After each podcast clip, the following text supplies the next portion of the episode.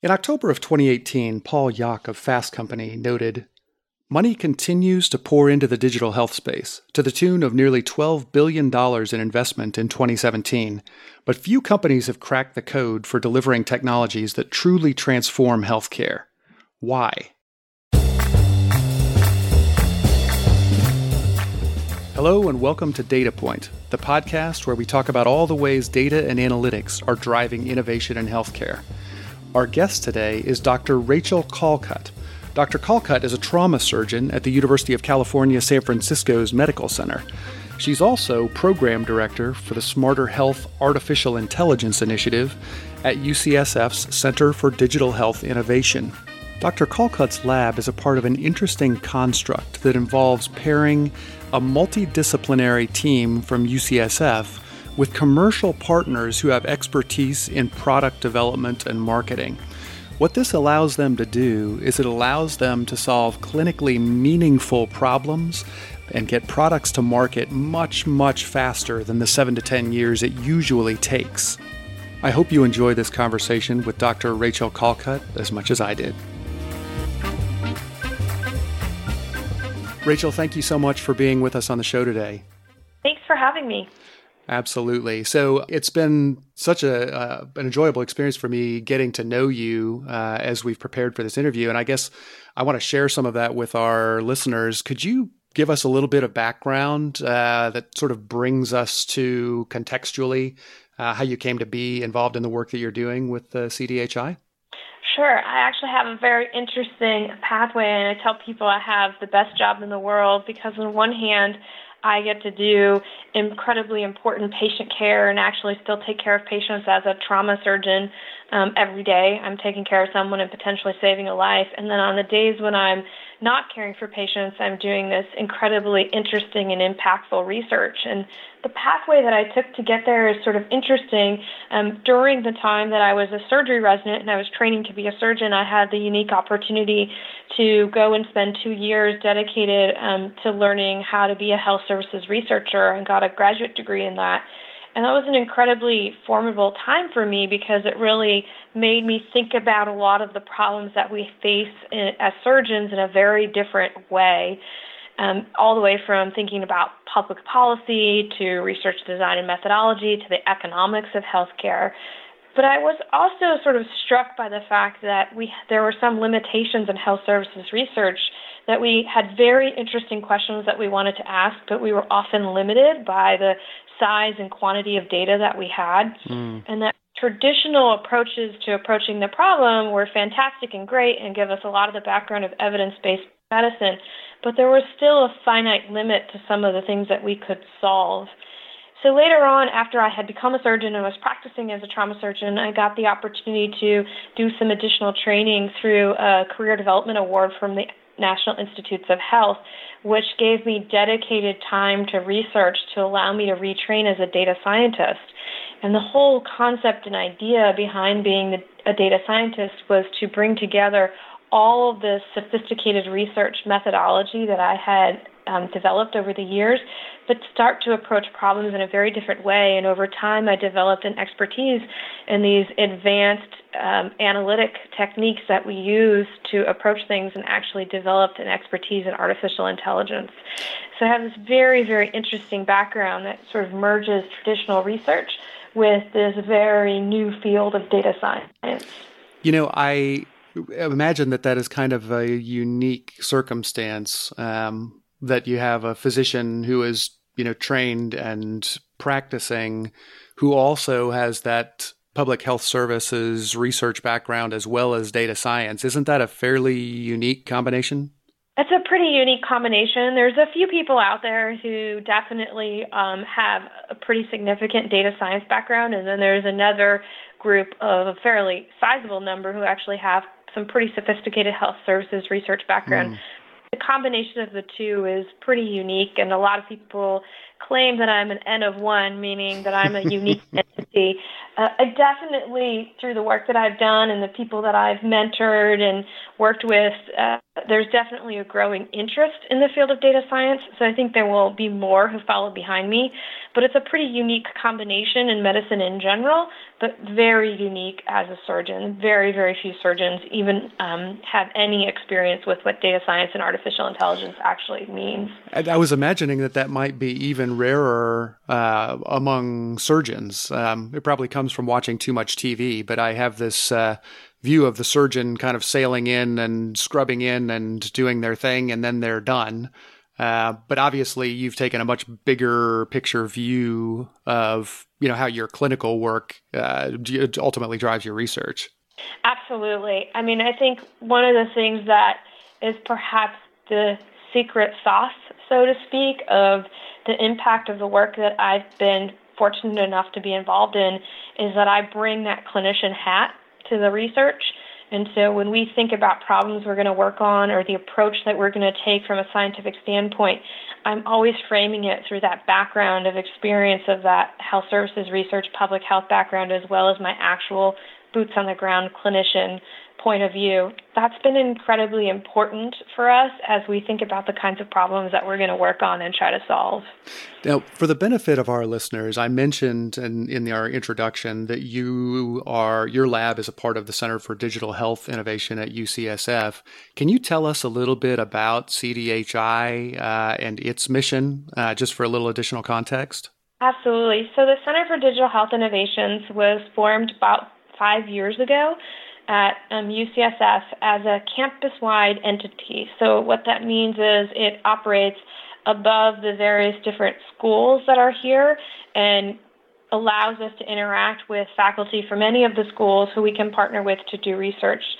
The idea was that we would be a home where people who were interested in taking vast quantities of digital data that are now available to us for things like patient monitors or the electronic medical record so on and so forth, and have a centralized home where people could come together as researchers to answer very interesting questions where there was a specific need to actually make a rapid innovation. So for us, we take on projects that have a life cycle of somewhere between six months and two years from mm. concept and design to actually creating something that's a pre clinical proof of concept that can rapidly be created into a product by our partners. We partner with um, commercial entities to co develop these solutions, and then we rely on the um, industry partners that we partner with to actually take our proof of concept ideas to actual market so that they can be rapidly reintroduced back into the clinical environment. It's such a yep. forward thinking model, um, yeah. both in terms of bringing multidisciplinary approaches and taking advantage of that, that rich heritage of research that exists at UCSF, but then injecting in it sort of that practical element of partners who can actually make real uh, some of these things that you're creating and discovering in the in the lab. It's uh, it's pretty fantastic. Yeah, it's a great model from my perspective. You know, certainly we have um, lots of innovation hubs on our campus at UCSF. We're obviously in the heart of innovation in the country here in the San Francisco area.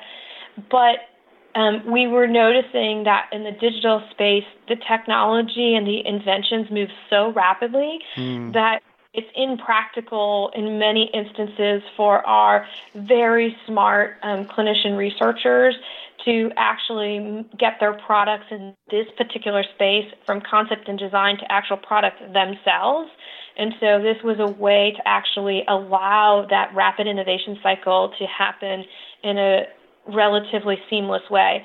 I'm making it sound like it's simple. It clearly isn't. There's a lot of heavy lifting that goes on sure. to get it from to finish, but it allows our researchers and our clinicians to do what they're really great at, which is idea generation and high quality research. And then it allows us to rely on commercial partners whose expertise is often in product development, not something that we routinely are great at in academic yeah. medical centers.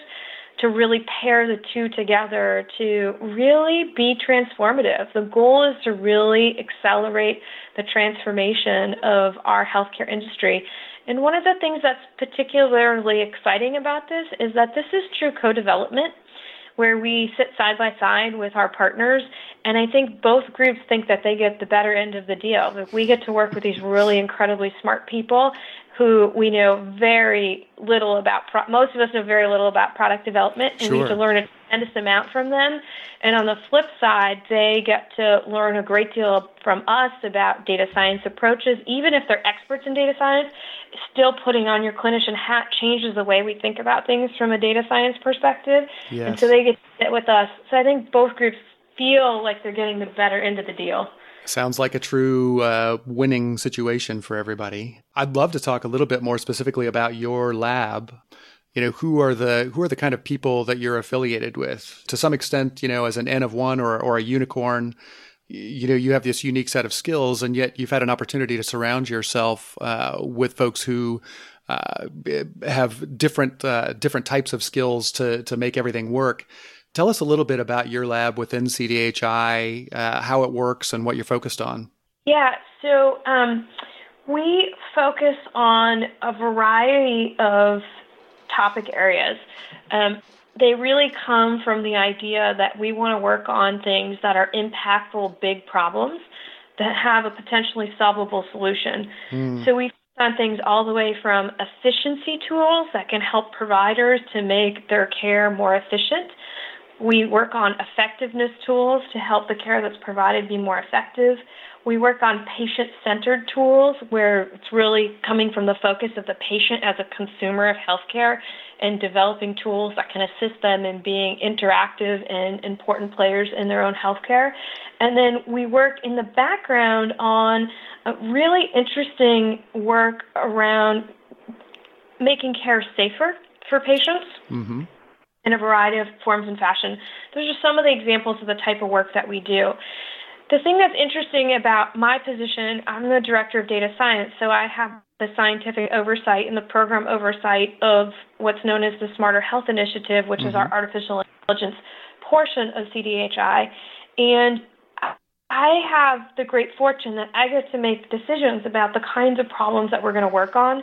And the first criteria that we have to make sure is that the what we're going to work on actually has a capacity to be transformative in healthcare, mm. but not so disruptive. And what I mean by that is, is that if we design and develop tools that are where we don't have the infrastructure yet to implement those tools or they're dramatically different than what patients or providers would be willing to adopt at the present time, those tools won't ever see the light of day. They will be interesting academic papers and publications and presentations, but they won't actually change care. And so our main criteria is this has to be something that can actually be helpful mm. to the providers or the patients and something that can actually work in an environment with some um, adapting of infrastructure.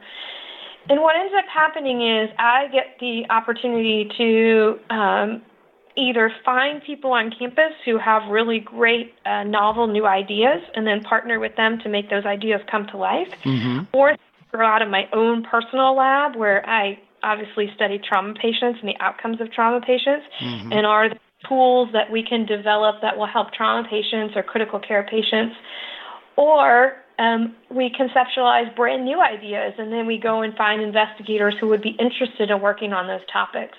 We then pair those investigators together with an industry partner who is interested in working in a particular topic area or space, and then we're off to the races designing and developing.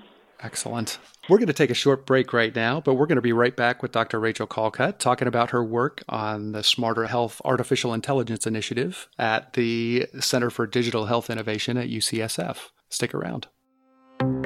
Hey, everybody, this is Reed Smith. And this is Chris Boyer. And we are co hosts on a show called Touchpoint, which is a podcast that's dedicated to the discussions on digital marketing and online patient engagement strategies, not only for just hospitals, but health systems and physician practices. In every episode, we'll dive deep into a variety of topics on digital tools, solutions, strategies, and other things that are impacting the healthcare industry today. And while you listen to this show, we would certainly love you to check out ours. All you have to do is swing on over to touchpoint.health for more information and also some of the other shows that are featured on the Touchpoint Media Network. All right, we're back on the Data Point podcast. I'm your host, Greg Matthews, and our guest today is Dr. Rachel Callcut. Um, Rachel, before we went into the break, you were talking about the work that your team does, uh, the Smarter Health Artificial Intelligence Initiative. And one of the things that I was really curious about is who are the people on these teams? Are these uh, data scientists that are embedded at UCSF? Are they med students who are doing their own research? How, how do you build the teams to do this research? Yeah, that's a fantastic question. So, um, thus far, um, the Smarter Health Initiative itself has been in place for um, about two years uh, as part of the CDHI. And over that two year time period, we've had about 40 individuals of various different backgrounds who've contributed to the work that we do. So it's a large team. About half of those are people who um, work as staff data scientists or uh, IT infrastructure or computer programmers or research assistants or the part where we still have to have business development, et cetera. Um, about half of those people work full time for me. Mm. And they are of varying different backgrounds. Some of them are PhD data scientists who are very interested in working in the intersection of academic medicine and um, in the commercial world, but didn't really want to be fully in either one. So we provide this really fantastic space for them. Some of them are faculty data scientists who actually are pursuing academic careers, and mm-hmm. we help grow and develop those academic careers. And then a number of them are undergrad or people who've finished undergraduate education and are looking to do something very interesting um, between doing this and going to medical school or nursing school or some type of professional school, and they work as our research assistants gathering data for us. And then we have a whole team of people who have to deal with all of the contracting, the product development pieces of this, the licensing pieces of it. Mm-hmm. So it's team of folks that have a variety of different backgrounds. One of the things that was um, most important to us early on in the beginning is we actually had to build a specific IT based team who could provide the compute infrastructure and expertise to really allow our data science team to focus on doing the data science. So that's mm. another really important piece of the infrastructure, both people and actual hardware and software that we have. And then the final piece of this is our faculty investigators who we partner with, who spend a portion of their time working on these projects and the other portion of their time, many of them being clinicians. That's sort of the other half of the group that we work with. So pretty variety, pretty big variety of of persons who are involved in trying to make these things come to life. It's absolutely a village that it takes to get one of these from start to finish. Absolutely. And it's got to be, uh, you're in a, a really unique and, and special circumstance in that UCSF must have a lot of really fantastic data to work with uh, for this kind of research.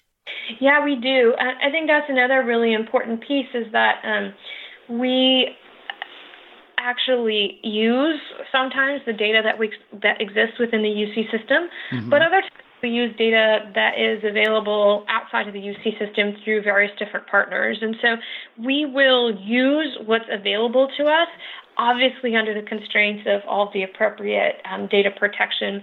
All the work that we do in our research environment, we do under the guise of um, conducting it consistent with institutional review boards and protecting mm-hmm. patient and all these really important pieces uh, for doing this kind of work in order to really make sure that um, the work that we do can be done in a safe manner. Absolutely, and I'm I'm curious about whether you might be able to give some examples of some of those data sources. I mean, it, it seems clear that you know having uh, health record data would be uh, you know sort of foundational, but are you doing any work with, uh, you know, g- genomics? Uh, any work with uh, sort of wearables and other sort of biosensor data? Any any kind of real interesting data sets that have uh, come to the fore? Yeah, um, we we will use anything. So I tell everyone that um, everything's a sensor. And so, from my perspective, we will use whatever's available to us. And in some cases, we actually have some protocols where patients have signed on to provide extra data that isn't available traditionally in the medical record. Ah. And so, the appropriate consents and so on and so forth. And so we will use any type of data that we can gather. I have long believed that the vast majority of the interesting information about patients that really determines outcome is actually in data sources that we traditionally, as researchers, have not um, really utilized. Yeah. And so, looking beyond what our own intrinsic biases are in terms of approaching problems is also a really important piece of data science. Fantastic. You know, I, I would love to hear maybe an example or two of some work that you've done. I know that. Uh, you know, I read a press release about some work that you've done with GE Healthcare uh, using their Edison platform. Could you give us some examples of some of the work that you've done in the past? Yeah, absolutely. I think that um, GE example is the best example because that's the closest um, from start to finish of one of the things that we're able to share at this time. Mm-hmm. So I trauma surgeons are also most trauma surgeons are also boarded in critical care um, intensive care unit medicine. And so i often take care of patients in the icu and so i was interested in seeing if we could develop artificial intelligence based solutions that could help us to better identify potential life threatening findings on chest x-rays sooner uh-huh. than typically is done and so we conceived an idea, which has been uh, now uh, titled the Critical Care X-ray Suite, where we did just that, and um, we were able to develop several proofs of concept. Uh, one of which uh, is done in partnership with our radiology colleagues um, around pneumothorax here at mm-hmm. UCSF. We had some investigators that, at the same time, I was interested in developing something for the clinicians. They were interested in developing something for the radiologist, and so um, just sort of serendipitously, we combined efforts and created something that actually services both groups. And so the combined effort between our radiology group and us in CDHI, we were able to deliver to GE a suite of algorithms around making critical care x rays safer, more efficient, and faster diagnosis. GE has then taken that, and after a great deal of work on their part as well, through the co development process, they have turned that into a product that they're going to embed into their next generation x ray machines. And that um, has been submitted for FDA approval, and we're waiting wow. to the feedback from the FDA. And once that's complete, then it will be very close to actually being in the healthcare environment. And the way it works is that once an x ray is taken, um, immediately there is some notification that there may be a potentially important finding. Ultimately, just like autopilot, we're never going to let a plane fly on its own without a sure. pilot in, in the cockpit. Same kind of thing. We're not going to use artificial intelligence, at least in our hands, um, without a physician check to it. But what this does is actually bring the attention of the clinician and the radiologist focused more rapidly on things in x-rays that might have the important findings that people need to know about sooner.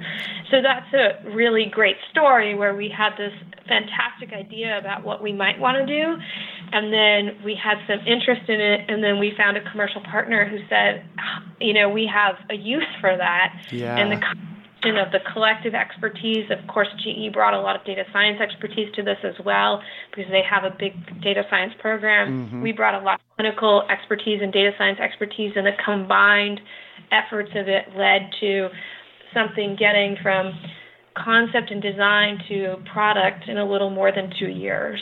That's incredible. And it was a question I was going to ask you because I remember in the video that you did about Smarter Health, you said something along the lines of you know the the things that we're working on aren't going to take 15 to 20 years to get into use. It happens much faster. And in this case 2 years that's pretty remarkable. Yeah i mean obviously it kind of depends on when you start the clock and you're counting but i think 2 years is pretty fair for this. And that's for medicine and specifically academic medicine that's an incredibly short life cycle from Absolutely. concept and design to having something close to actually being in the clinical environment. And I think for me as a clinician, what an incredibly rewarding opportunity to walk into an ICU and see something that you played a part in mm. Actually functioning in the environment in a way that you fundamentally believe will really change lives. And I think all of us clinicians who work in the fields that I work in can think of the examples of patients where this type of technology could have changed outcome for a patient. Yep. And um, I think that that motivated both us and the commercial partner to want to work on this problem. Is there a way, you know, in this circumstance, what you're talking about is some anecdotal examples of uh, situations where physicians wish that this had existed. Is there a way that you'll ultimately be able to track, you know, what sort of outcomes were changed um, as a, as a result of the work? Well, we can definitely um, track the time to people being aware of the findings, mm-hmm. and I think we'll be able to do that. But it's interesting, once you do something that changes workflow and changes how care is delivered, it becomes a little bit difficult to say what it was before and what it is now because people's entire world changes. So, as an example, when we first, as a field, um, started using ultrasounds to put in large um, lines for resuscitation purposes, so uh-huh. large central lines. It used to be when I trained that we just did it based on people's anatomy and we're like, okay, we think this is where the vessel is, and then we would make the intervention to put the line in. And there were complications. The complications were not rare, but they also weren't frequent. Sure. And what happened was people decided to use ultrasound to help guide folks in putting these in, and the ultrasound made things more safe. But now, if you go and you talk to people who are training right now, they don't know how to put a line in without ultrasound because that's the only way that they know how to do it. Yeah. And so when you talk about how much safer something is, once practices change, it becomes a little hard retrospectively to go back and guess what it would have been like without that. Yeah, and and, and trying to understand what didn't happen is always a, a little harder than trying to assess and uh, quantify what did happen. Yeah, for sure. And I think the other the other piece of this too is that um, in certain hands, like in my hands, whether I use the ultrasound or I use an anatomy approach, I probably have a different safety profile than someone who's only ever been trained in one or the other. Mm. And so it's a little bit interesting in how you sort through this. I think ultimately we can all think of those anecdotal cases where we're, where it's very clear to us that it would have changed outcome. Yep. Uh, I think it will be hard in some ways to prove that this change out, changes outcome. But the really unique and nice piece of this particular work is that even if no singular life was ever saved or changed by this, this is still a great tool because it makes um, care for the patients more efficient yeah. for the providers and for the radiologists. Yeah. So the tool has multiple features built into it where we're actually, from a clinician and radiologist standpoint, we're solving multiple problems with the same approach. Therefore, even if lives aren't saved, we're still making an improvement. Yeah, absolutely. And I'm so glad that you pointed that out, actually, because clearly I think saving lives in an incrementally valuable way is the ultimate objective, but it's not the only objective to make the care more efficient, to make the experience better, uh, to have it cost less, uh, to have less waste. I mean, all of these things are so valuable. Um, right. And it feels as though at some level you hit all of those things uh, with this particular initiative. Yeah, I think so. You know, definitely with the initi- with the Smarter Health Initiative, and specifically the more of those things that are contained within the individual projects that we hit, mm. the more optimized uh, ultimately care is going to be for people. Fantastic. Well, this has been a wonderful conversation. I'm so grateful to you, Rachel, for spending this time with us. Um, as we uh, as we head out the door, uh, for those who are interested, how can they find out more information about your work? Yeah, absolutely. They can find us um, on the internet. They can look up Smarter Health um, UCSF or Smarter Health CDHI, and they can see a video about our concept of the types of things that we're doing and get a little bit more information about what we're up to. Fantastic. I will make sure to put those links in our show notes as well because uh, it is really helpful. And I know uh, you're also on Twitter Uh, so if yep. you're interested in following Dr. Callcut on Twitter, she is at uh, C A L L C U R A, Callcura, which sounds like an abbreviation of last name, first name. Exactly. okay, very good. Thanks so much, Rachel. And uh, for our listeners, thanks for being here, and we'll catch you next time. Thanks so much for listening to the Data Point podcast. If you like what you've heard, please do rate, review, and share it with your social network. It means a lot. And if you have ideas for show topics or guests, please email them to me at greg at healthquant.health or send a direct message to at Chimoose on Twitter. That's C H I M O O S E on Twitter. For more information about this show or any of the terrific healthcare podcasts in the Touchpoint Media Network, check them out at touchpoint.health. See you next time. This has been a Touchpoint Media production. To learn more about this show and others like it, please visit us online at touchpoint.health.